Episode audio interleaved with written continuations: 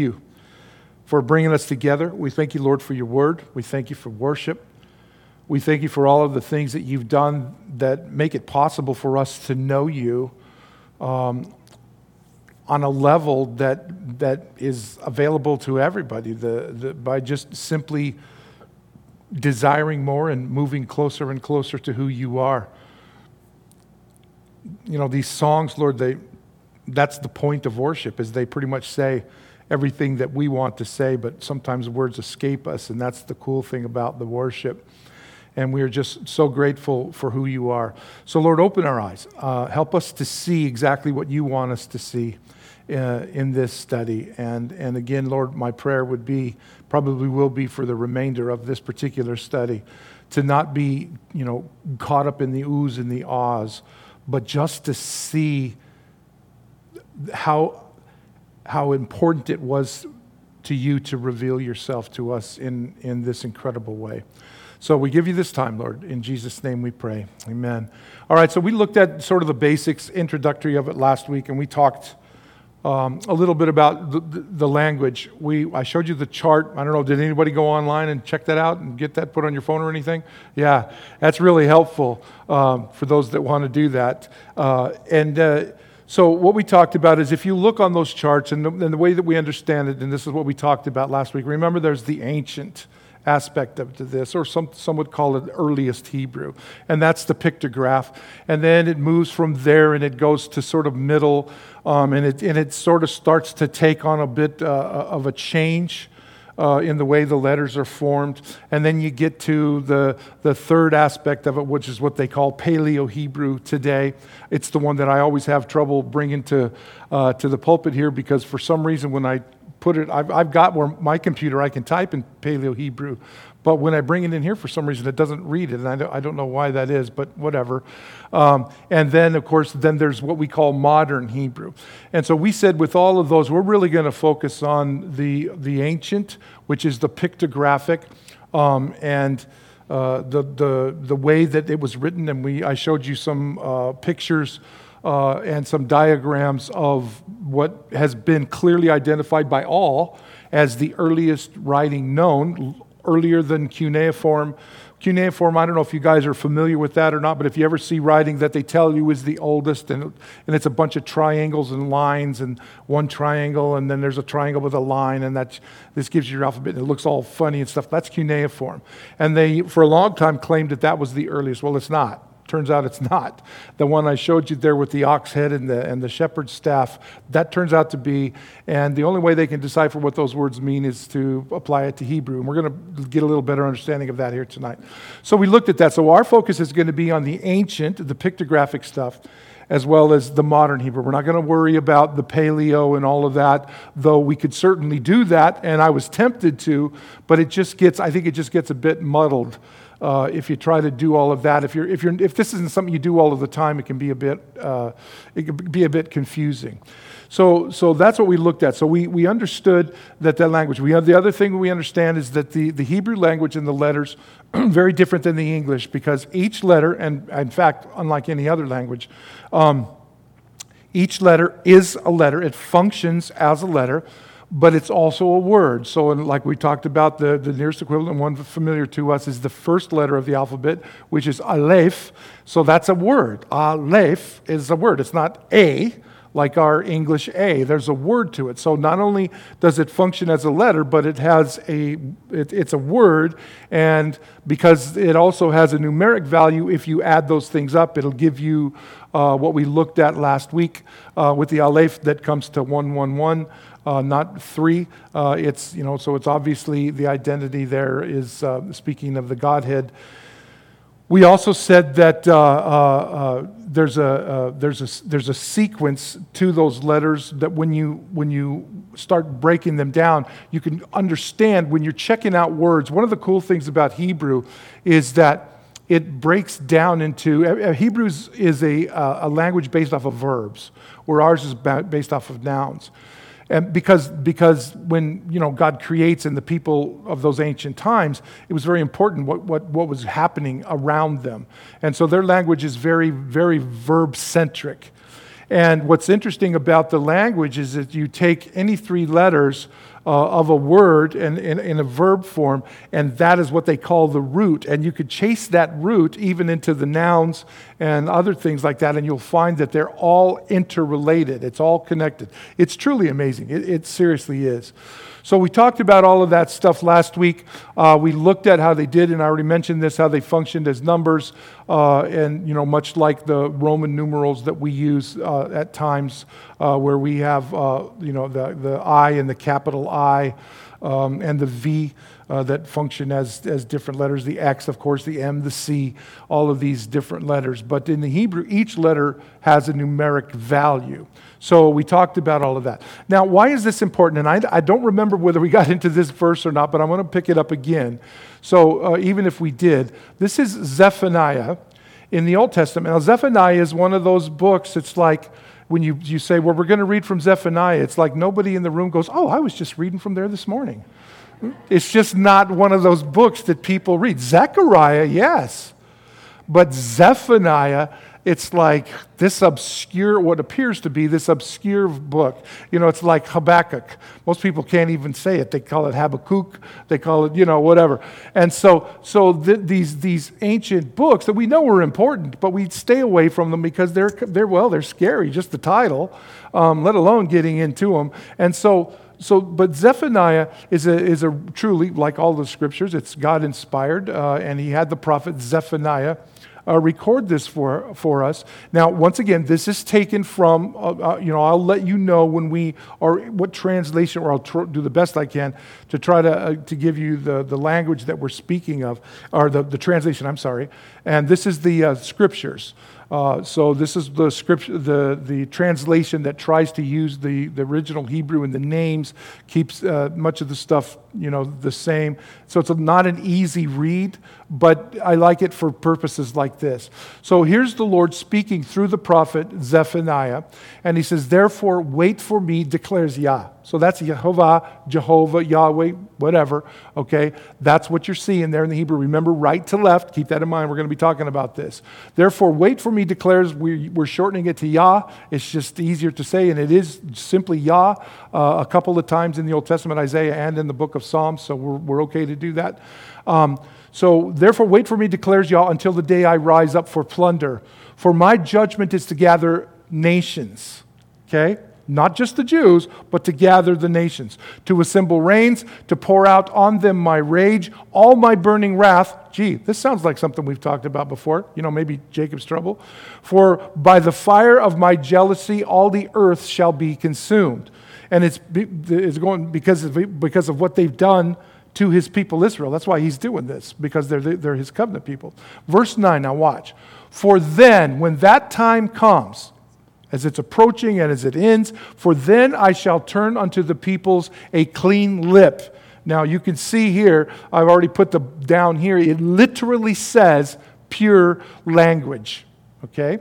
But oftentimes, because it has to do with the Hebrew, and you're going to see this in a minute, the word, the Hebrew letter peh, which is represented by a mouth in the pictograph.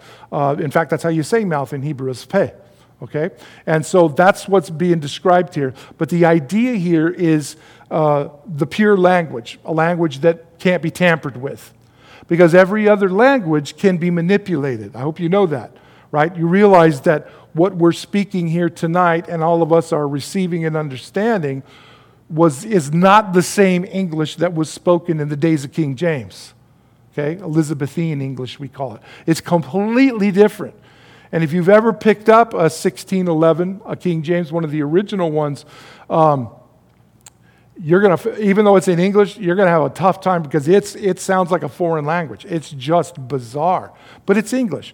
So in just a few centuries, it has really changed. So what's being described here is a language, though, that is going to, and has always, in my opinion, stood the test of time and will continue to do so. You won't be able to manipulate it.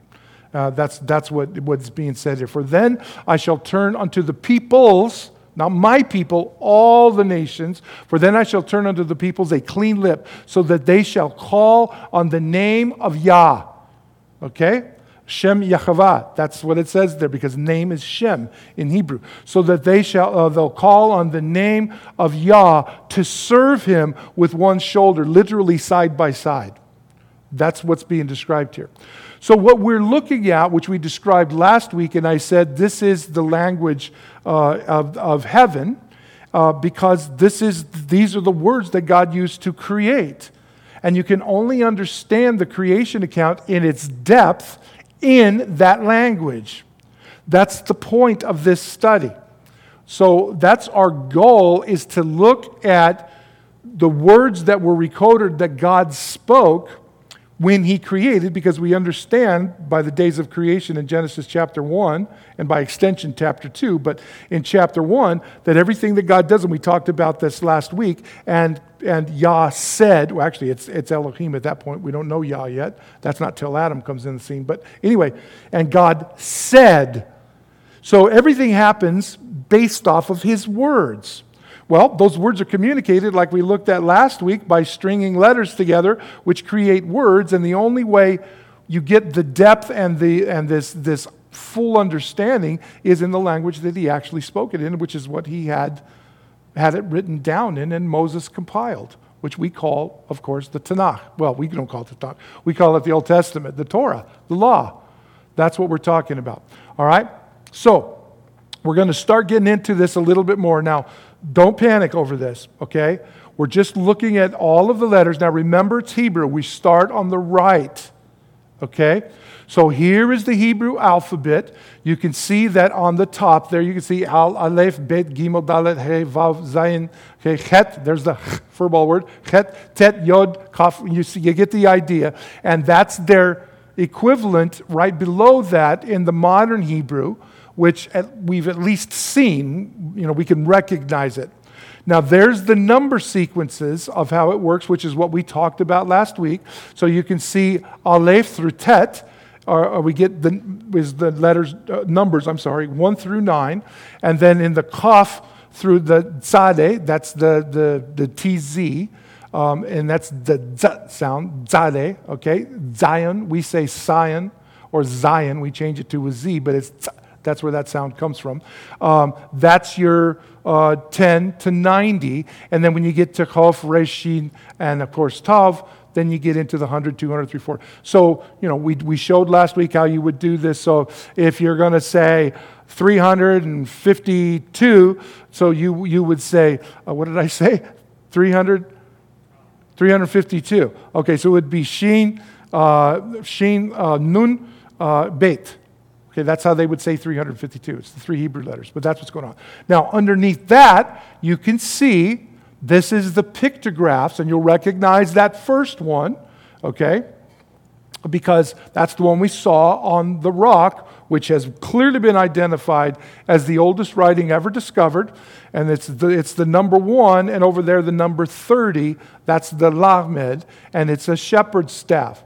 And I've explained many times before, this is where our Western American perspective comes from. Well, that can't be a shepherd's staff. It's upside down, because we're sure shepherds carried the shepherd's staff with the crook at the top. No, they didn't. Okay?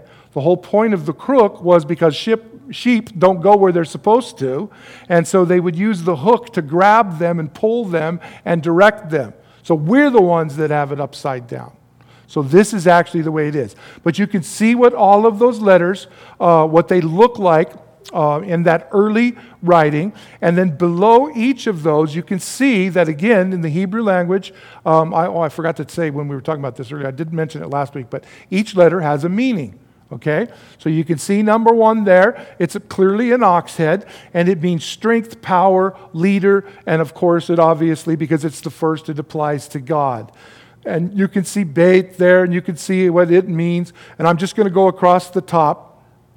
But you can see Beit is the floor plan of a tent, is what it is. You can see where you enter in, and then you go inside the area. This is what the tent would have looked like when Abraham was there with Sarah, and the Lord with 2 angels came up. Abraham was sitting in that open part.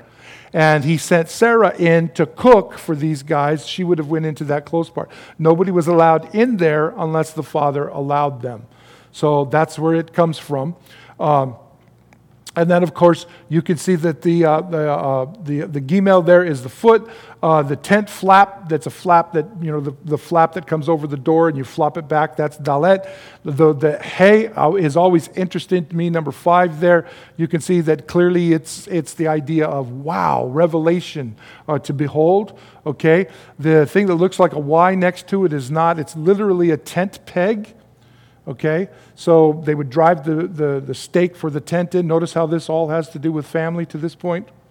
What a shocker. And they would wrap the ropes around this. So their tent pegs weren't like ours where they were just straight. This is what they looked like. The number 7 there is Zion, and you can see that's a scythe where they would cut the wheat and all of that kind of stuff. Then the chet, the fur ball, is you can see there it's like a window, okay? It's like a wall that separates. It's a separation wall, okay? The basket next to it is tet, where they would put the grain. Are you picking up an period? Are you picking up a picture here? It all has to do with family and providing for the family, okay?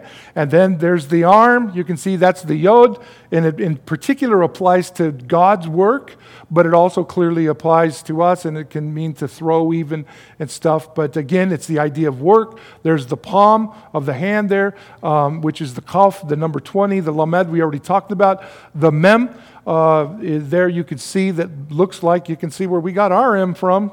Okay, just saying.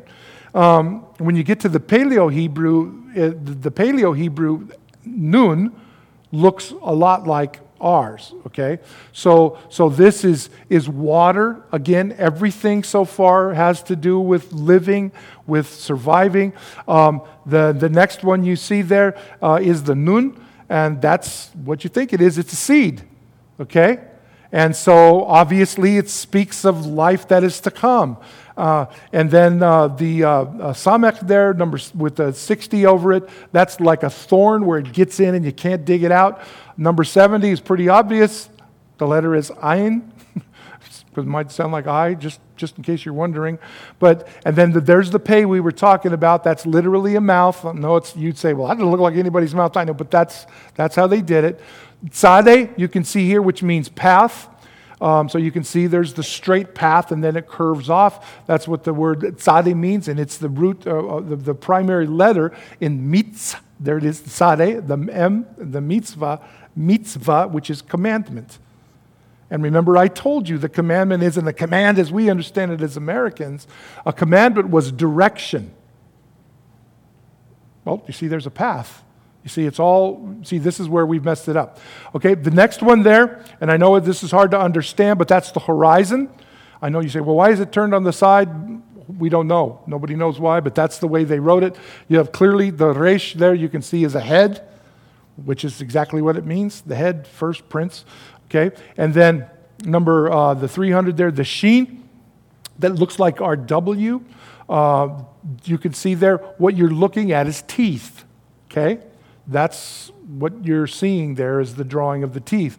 And it means to destroy, to consume, but it's also the signature. Because when you're talking to somebody, we've talked about this before, you always tend to look at their teeth, okay? And that's what this is about. And the Tav is obvious. It's a cross. And it, of course, means sign, a mark, or covenant. So this is how it all plays out. So, it's not like you need to memorize this. There will be a test, by the way, but... you don't need to memorize this, just to familiarize you with this as we move through, so you know when we're talking about this where I'm getting these things from. It's all coming from here, okay? That's what we understand. Now, we're just going to look at some really other cool things about the language before we get into breaking down the verses. I was actually going to do that today and leave the cool stuff for later, but I thought, not that everything's not cool, but I thought, you know what, to set the stage more, we're going to do these things. And again, I know I say it so often, but this absolutely fascinates me, and I hope it does you as well. So there's some interesting things. That is Genesis chapter 1, verse 1, okay?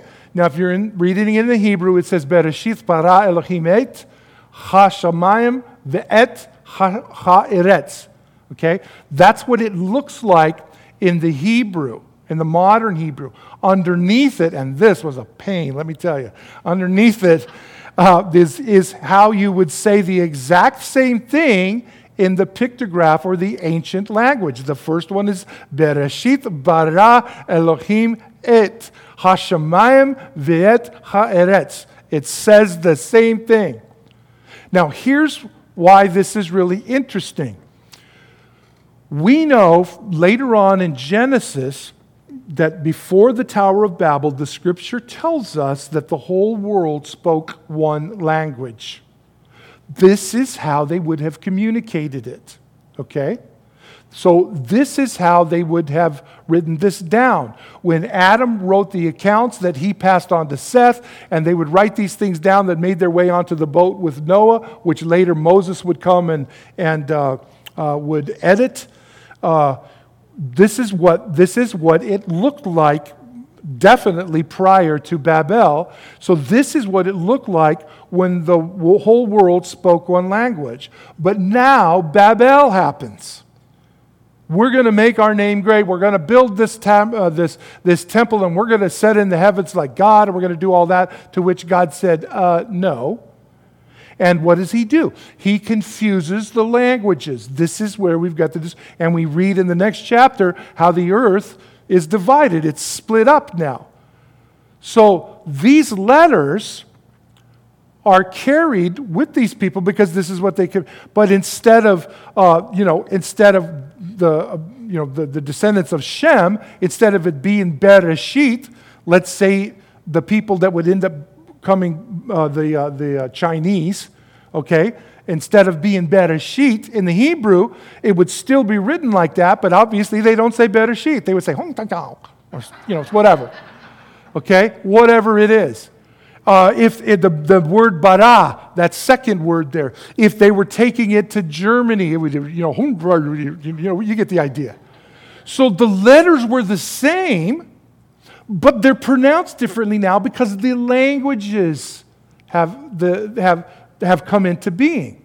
But this is the writing that we have. Now you understand why Chinese and some of these others still use pictographs, and even Egyptian, we call them hieroglyphs. They're all still pictured. Where do you think this comes from? It's just a coincidence? I mean, come on. So that's why this is really important for us to understand. Now remember back to Zephaniah. What's God going to do? He's going to he's going to bring back to the nations those that were dispersed to China, to Germany, to wherever they went. He's going to bring them back to a what? Pure language. Oh, so he's going to bring us all back to the starting point, which because of man's arrogance at Babel, the nations separated.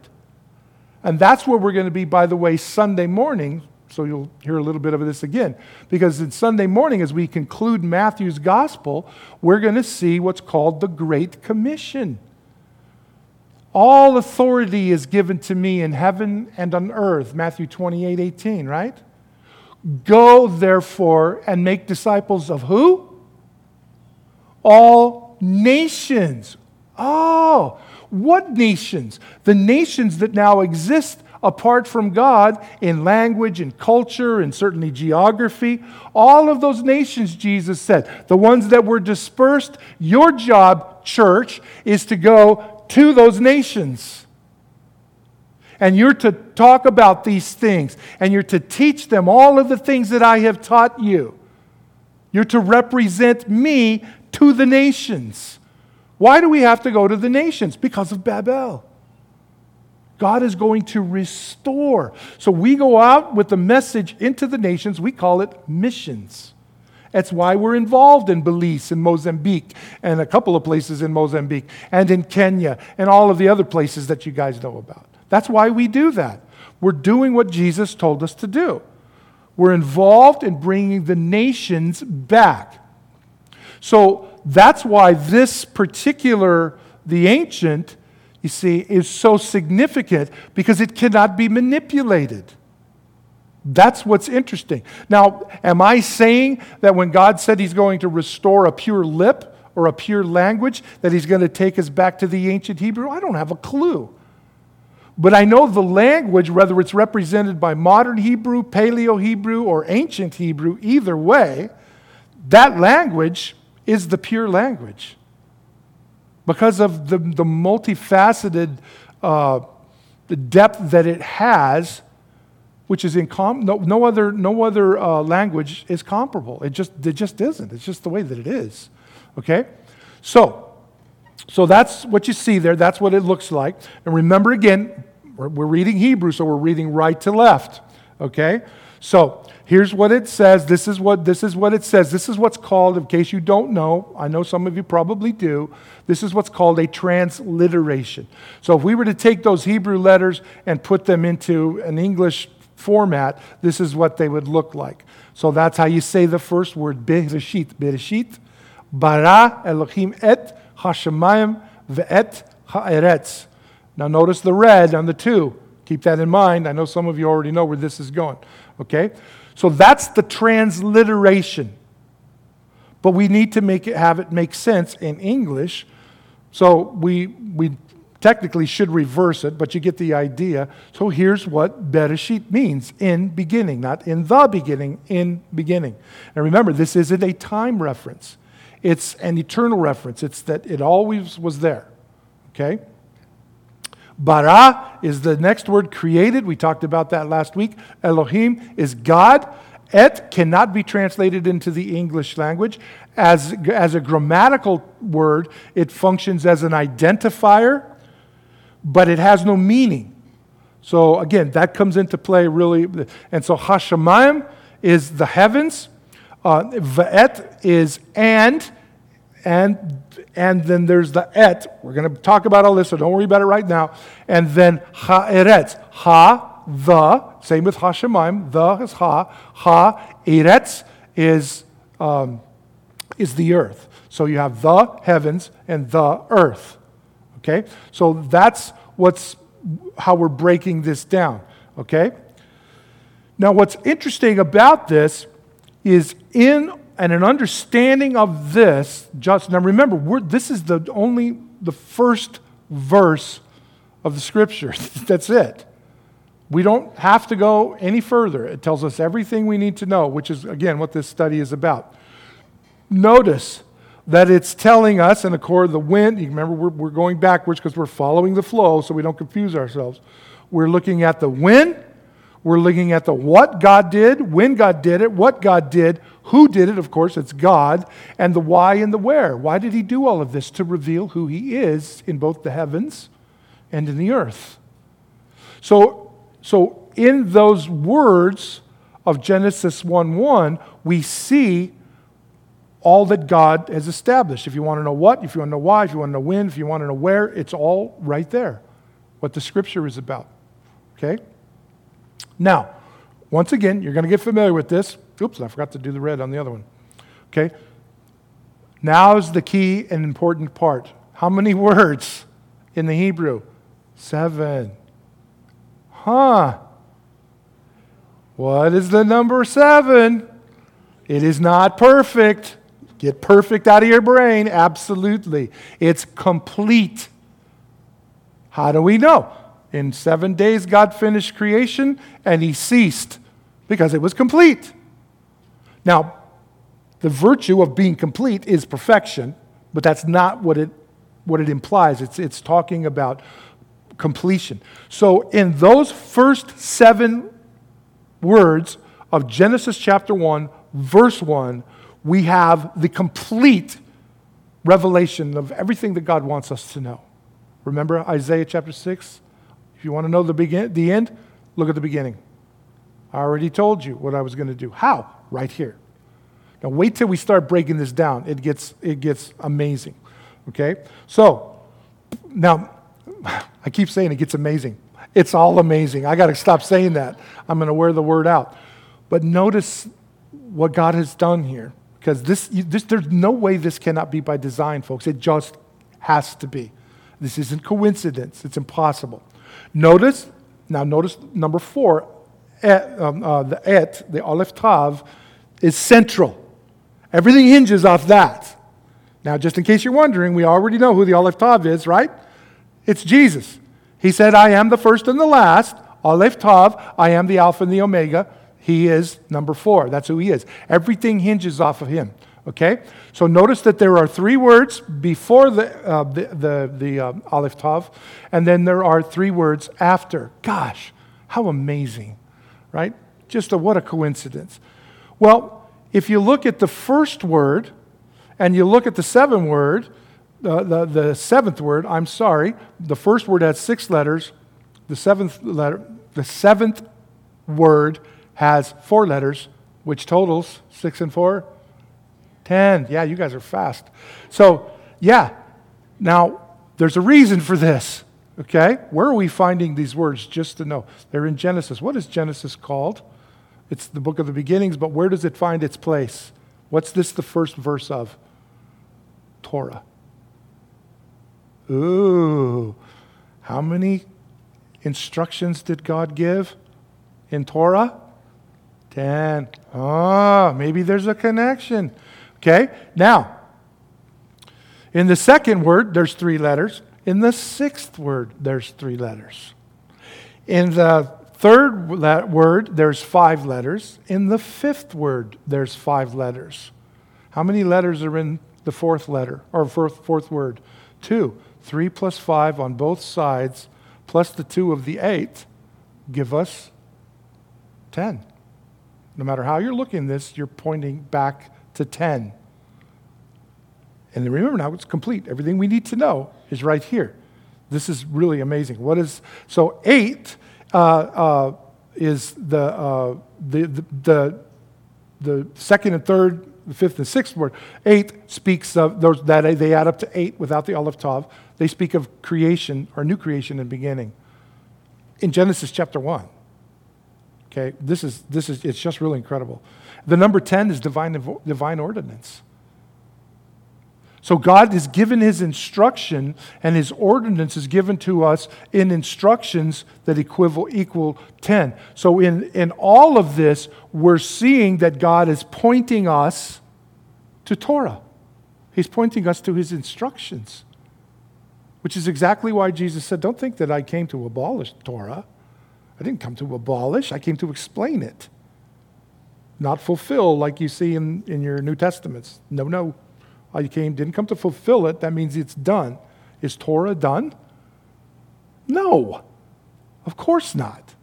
It's God's instructions. How can that be done? So it's speaking of this whole thing, and you get this, so God is pointing us to Torah, and he's speaking of all of this, that how it comes out to play as being a new beginning or a new creation. You see, when you come to Torah, when you understand the instructions of God, which point clearly to Jesus Christ, and you embrace him as your Savior, what do you become? A new creation. It's really interesting. We could just keep going and going and going. You get the idea. Okay?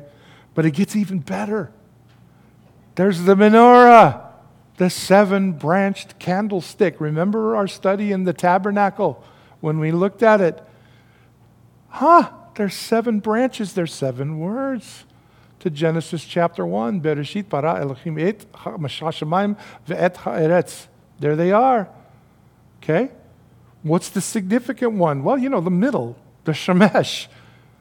The center, the one that everything hangs on. And of course, who is the Et? Who is the first and the last? Who is the Aleph and the Tav and the Alpha and the Omega? Jesus. So this all hinges. That's what I said earlier. He's the pivot point for all of this. Okay? Now look at what happens in the first 3 words. This is all dealing with the invisible side of things. That again, this is not speaking of Bereshit, is not speaking per se of time and beginning. It's talking about that something that always was. The concept of bara is invisible because it comes because God speaks. And of course, God is invisible. But then you look at the last 3 words, you get the Hashamayim. There again is the Aleph-Tav, who is, of course, became man. And then you have the HaEretz. So you've got the visible. All in one. You've got everything that's happening, okay? Also, you have, what does it take for existence to be? Scientists to this day will tell you, space, time, matter. Look at what you have. You have time, you have space, and you have matter. It's all there. It always has been there. Always. We've just chosen not to look at it. It just boggles the mind. Now, trust me on this. This is the difficulty. I share this with you guys a lot. This is the difficulty of doing what God has asked me to do. Because all of this information that's just literally overwhelming. And there is so much. It's literally, there's no end to it. Any of these studies could literally be a full lifetime study. Literally. That's not exaggeration. It's true. And so when you study these things and you get all of this information, you do all this research and all of this reading, and you get all of this stuff, and this particular aspect of it, and it's going to expand, there is just so much there. It's like, it literally, I look at my notes, and it's just, Marie will tell you, sometimes I just go, my head is just like, it's I can't take anymore. And so now I've got to sit down, because I believe God wants me to communicate this to you, and I'm like, how do you take this massive stuff and put it into some type of a format that's not overwhelming to anyone else? It is a real challenge. We're just literally, really in the shallow end of this stuff. We could go on and on and on here. We could get into the Sephirot, and bring in this whole Kabbalah aspect of it, the mysterious side of this, which people say to stay away from, and I think that we should, clearly, but there's certainly something to be learned from that. And we could get into all of these different, there's so much. And so I do all of this stuff and I put this down, and just like now, I just finished this slide and I'm thinking in my mind, I'm going, well, that went faster than I thought it would. I thought it would take longer. So maybe I should have, no, I didn't. But just so you know, so what I'm doing is I'm encouraging you to not just be satisfied with what we're getting here. Do your own research. There's nothing, I shared this before, there's nothing I'm finding that's not available for everyone. Okay, now I realize it's not everybody's quote-unquote cup of tea. I get that. But if this is something that really trips your trigger, go after it. It is absolutely stunning to see all of these things. And then when you do that, you'll understand the difficulty of now sitting here for, 45 minutes or an hour, that I'm supposed to take and try to communicate all of this in this period of time. It's just, it's near impossible. It's a real struggle for me to do it, because I just want to share everything I found. But then you guys would be going, oh yeah, that was great. That's what you'd be doing. How do I know? Because you do it all the time. You don't think I see you, but I do. All right? So here it is again. Now let's break this down even further. Watch this. Here I go. This is awesome. It's just this. The rabbis throughout from the days of Moses have understood the days of creation as ages of man. Okay? Now, if you remember back, for those of you that were here in our Revelation study, we looked to some degree at this, but not from this angle. It's the same stuff, but just coming at it from a different side. Okay? So here's what we're talking about. If you look at day one, and you look at that being the first millennia, the first 1,000 years of creation now being complete. Remember, it was completed at day 7. That first is, it can be represented in the first day. Therefore, the first millennia. Obviously, then logically, day 2 would be the second millennium. Okay? Day 3 would be the third millennium, and then, there it is again, day 4, the fourth millennium.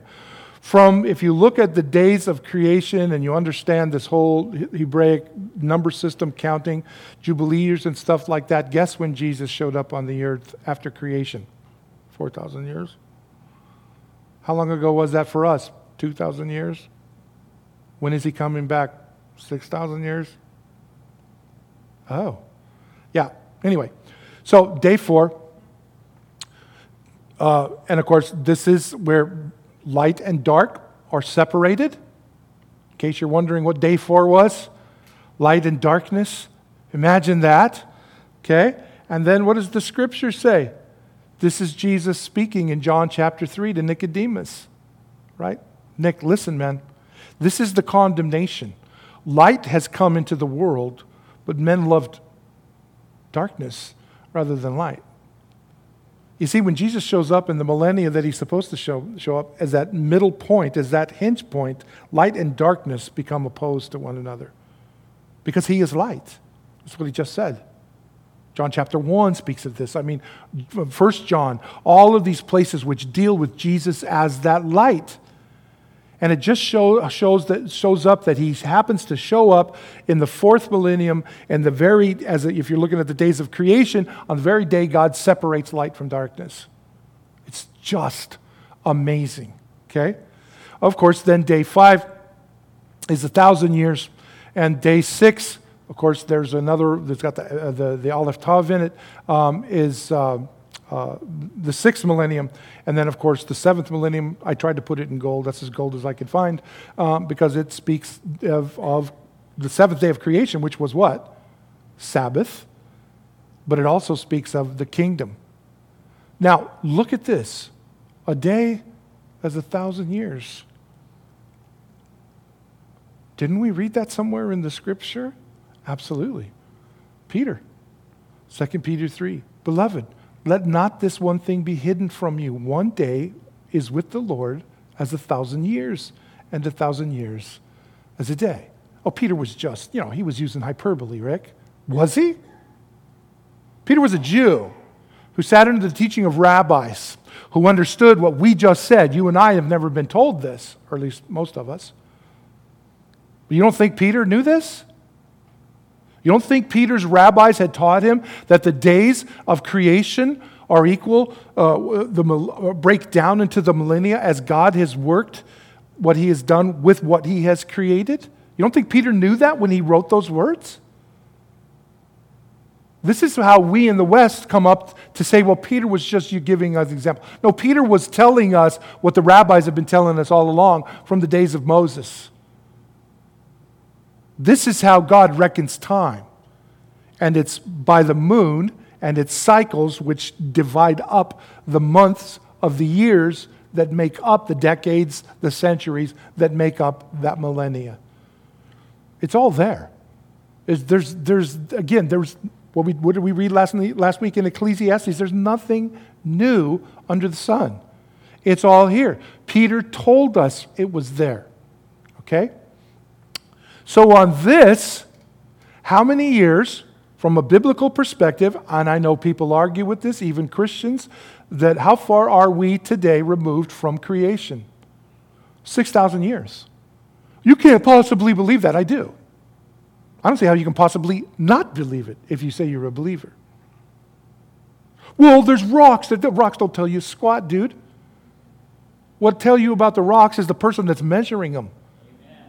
Right? Well, this rock is monolithic, whatever. It's Paleolithic, it's whatever. Oh, and how do you know that? Well, because the paleontologist, the fossil guy.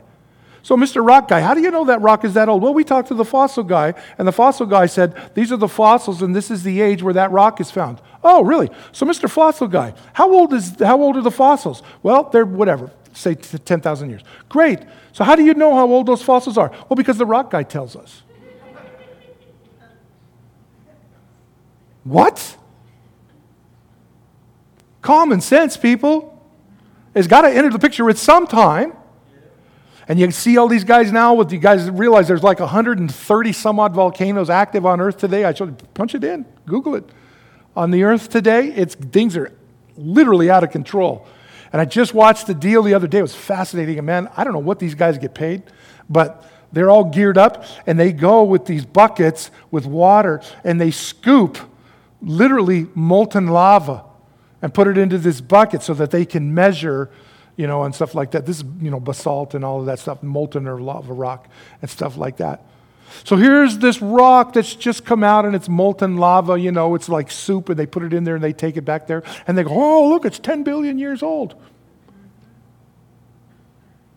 It just showed up. How is it possible to be 10 billion years old? And by the way, the next guy that measures says, oh, no, he's wrong. It's 12 billion years old. And then the third guy measures it and says, no, you're both wrong. It's 8 billion years old. Am I like the only one going, what? These are supposed to be smart people. And they're dumber than a box of rocks. Pardon the pun.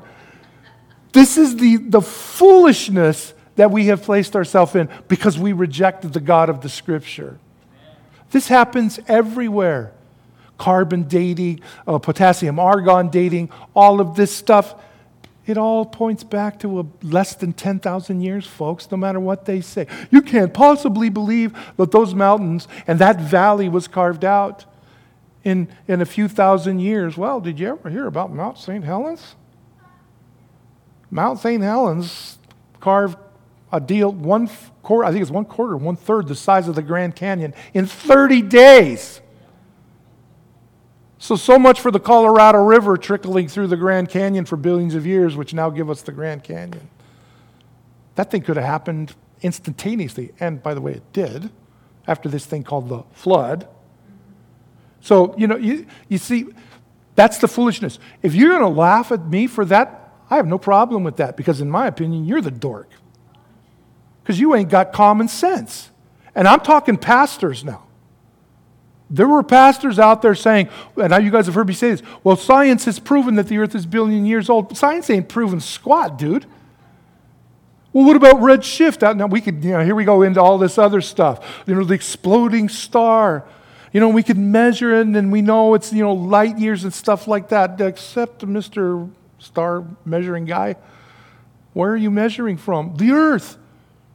And you don't think time is different out there? Then how can we have movies about people going to Mars? I can't remember what's the movie. Matthew McConaughey. What was it called? The Earth, of course, man has destroyed Earth. And we are, because we're idiots. And Matthew McConaughey is sent out on this mission to find a place to take people. But they have to make the mission fast. Now, this is in the movie, which is trying to promote science. See if you catch this. I actually broke all this down, literally, and showed it in church a few years back. What was the name of it? Interstellar. So you got to get that, because for every month, I think, don't misquote me, but it's something like this. It's been a long time since I looked at this. For every month that you're out here, out in space, it's 2 years here on Earth. Now think about that.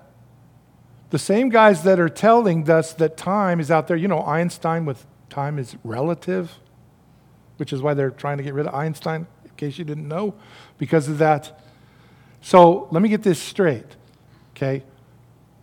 If time on Earth is measured differently than it is out there, how do you know that star exploded billions of years ago, light years ago? Because if you're measuring it from the Earth, you just told us it's different on Earth, right?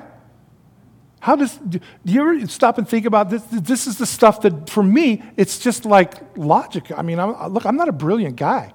It's just, you kind of noodle it through and you go, what? One time when I was I want to say it was 2008 or so, and I was in Thailand ministering to the guys, the Akka there, on the Burmese border. And I don't remember, this was like 2008, but what happened was, because they're 13 hours ahead of us, right?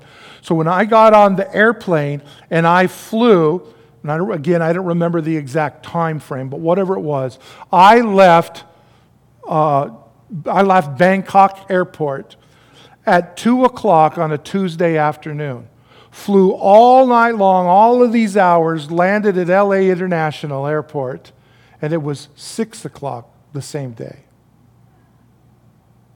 2 hours had elapsed from here. While I was in that plane, trust me, it was longer than 2 hours. Okay? Do you know how many bags of peanuts I consumed? How many bags of pretzels I consumed? Standing in the back of the galley, because when you're my size, you don't get to sleep on those flights no matter what they say, because you're like this. So, yeah. So that, what for me was a miserable flight, time-wise, depending on where you are, because time is relative, I landed 2 hours after I took off. So I'm thinking about that, and I'm thinking, and you're going to tell me that that star out there has been out there a billion? How the crud do you know that? You can't possibly know that. So you get the idea. So the days, it's really, truly interesting.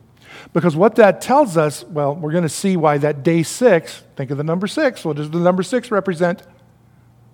Man. Yeah. There's so much here. I got to keep going.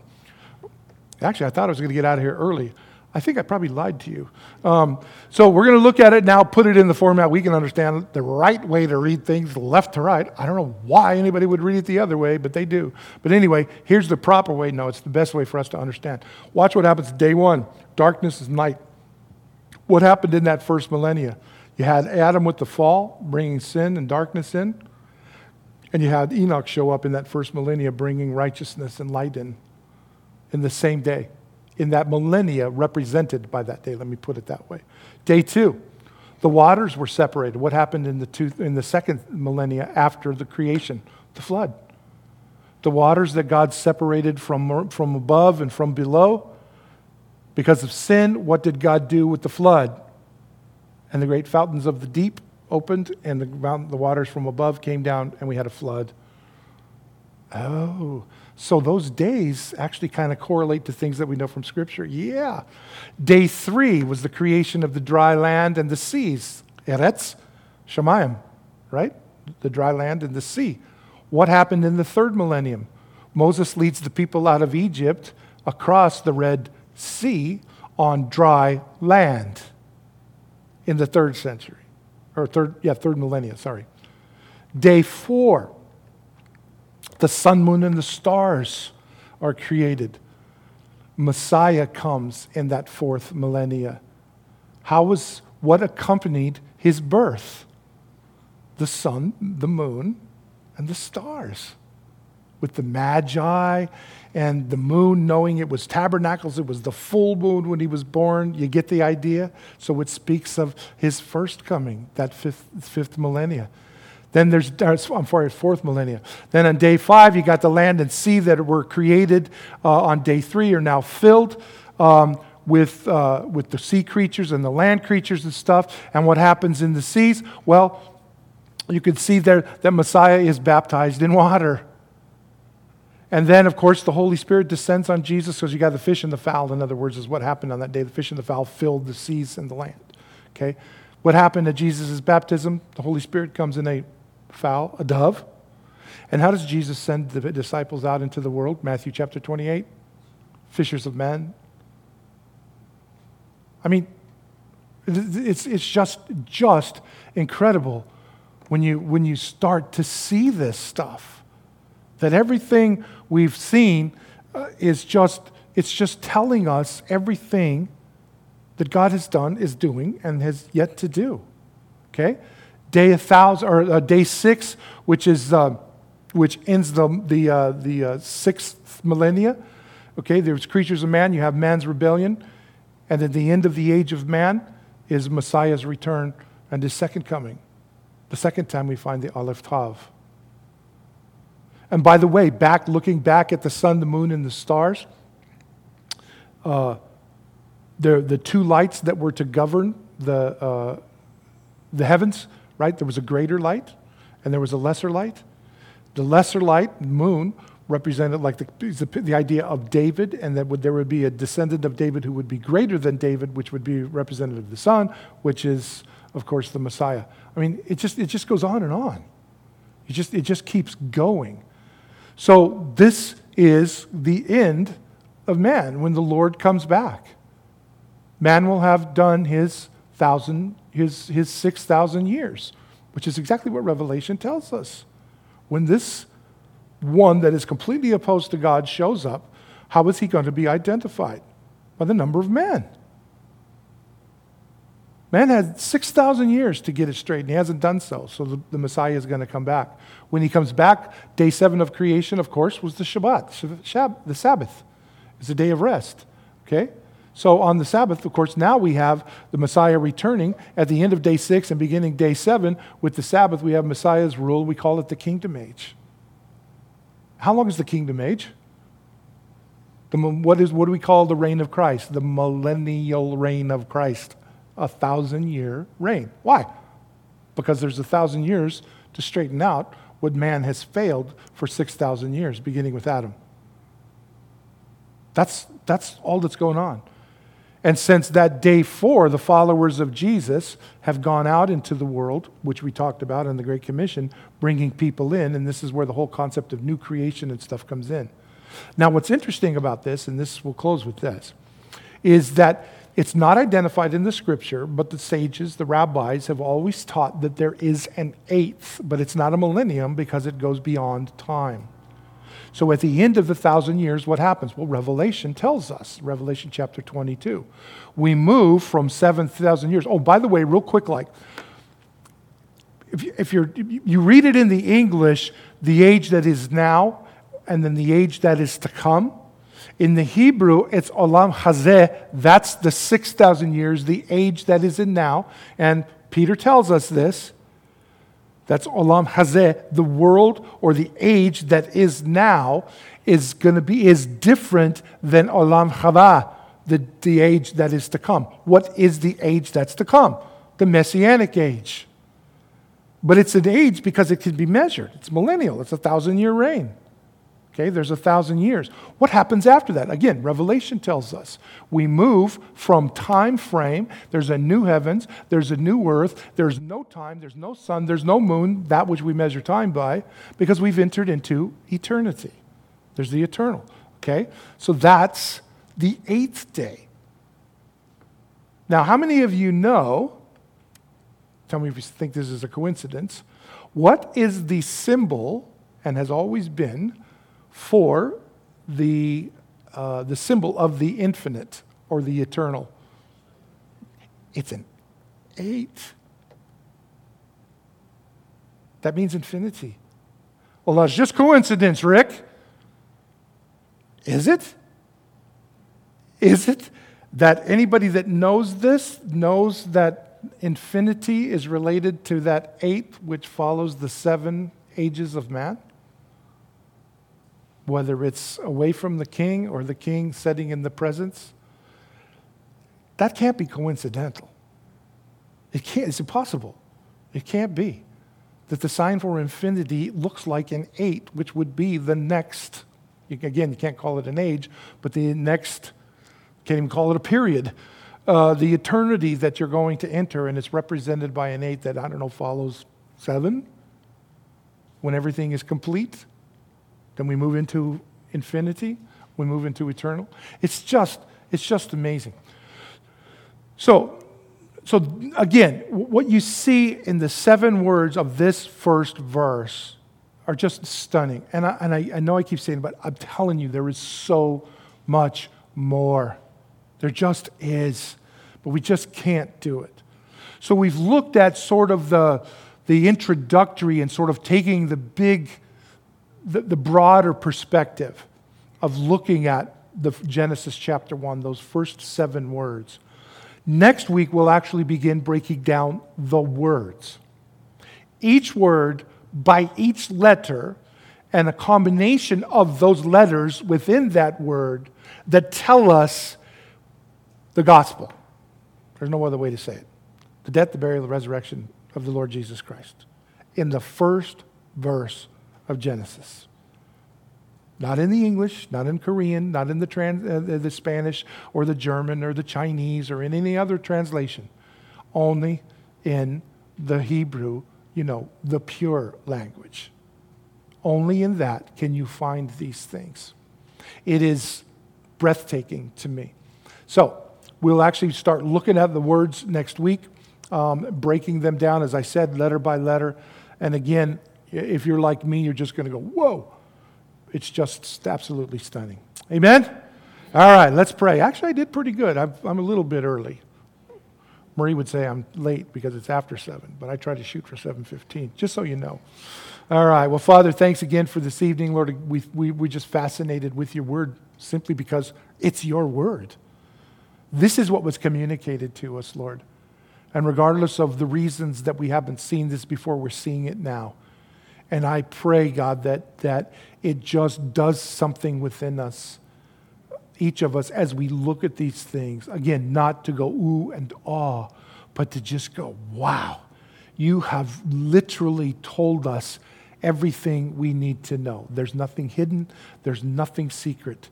There isn't anything that hasn't been done or has been done that hasn't been revealed. It's all right here for us. And so, Lord, as we continue on this journey to look at your word and to be staggered, fascinated, astonished, whatever adjective we want to put on there, we just pray, Lord, that you would continue to dazzle us with your brilliance as we consider your genius in the first few words of the book of Genesis. In Jesus' name we pray. Amen.